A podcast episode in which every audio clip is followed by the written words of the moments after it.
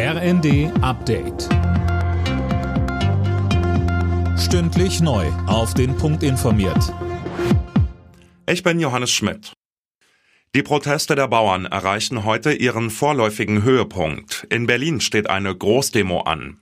Tausende Landwirte aus ganz Deutschland werden dazu erwartet. In der Hauptstadt rechnet man mit einem Verkehrschaos. Daniel Bornberg. Zur Kundgebung am Brandenburger Tor hat sich auch Finanzminister Lindner angekündigt. Er will sich den wütenden Bauern stellen. Außerdem wollen die Chefs der Ampelfraktionen heute mit den Bauernverbänden sprechen.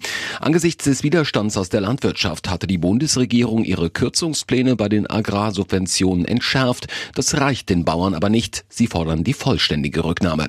Weitere Protestaktionen könnten also folgen, sollte die Ampel nicht doch noch einlenken.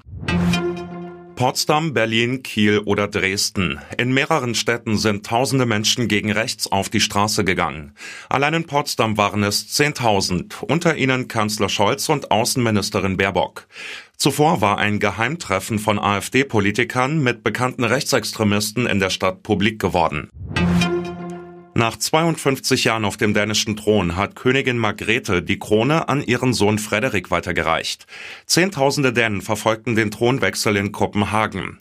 Königin Margrethe ist inzwischen 83 Jahre alt. Zweites EM-Gruppenspiel, zweiter Sieg für die deutschen Handballer. Das DHB-Team gewann mit 34 zu 25 gegen Nordmazedonien und steht damit vorzeitig in der Hauptrunde. Zuerst steht morgen Abend aber noch das letzte Gruppenspiel an gegen Frankreich. Und hier noch die Ergebnisse der Fußball-Bundesliga. Bochum-Bremen 1 zu 1 und Gladbach gegen Stuttgart 3 zu 1. Alle Nachrichten auf rnd.de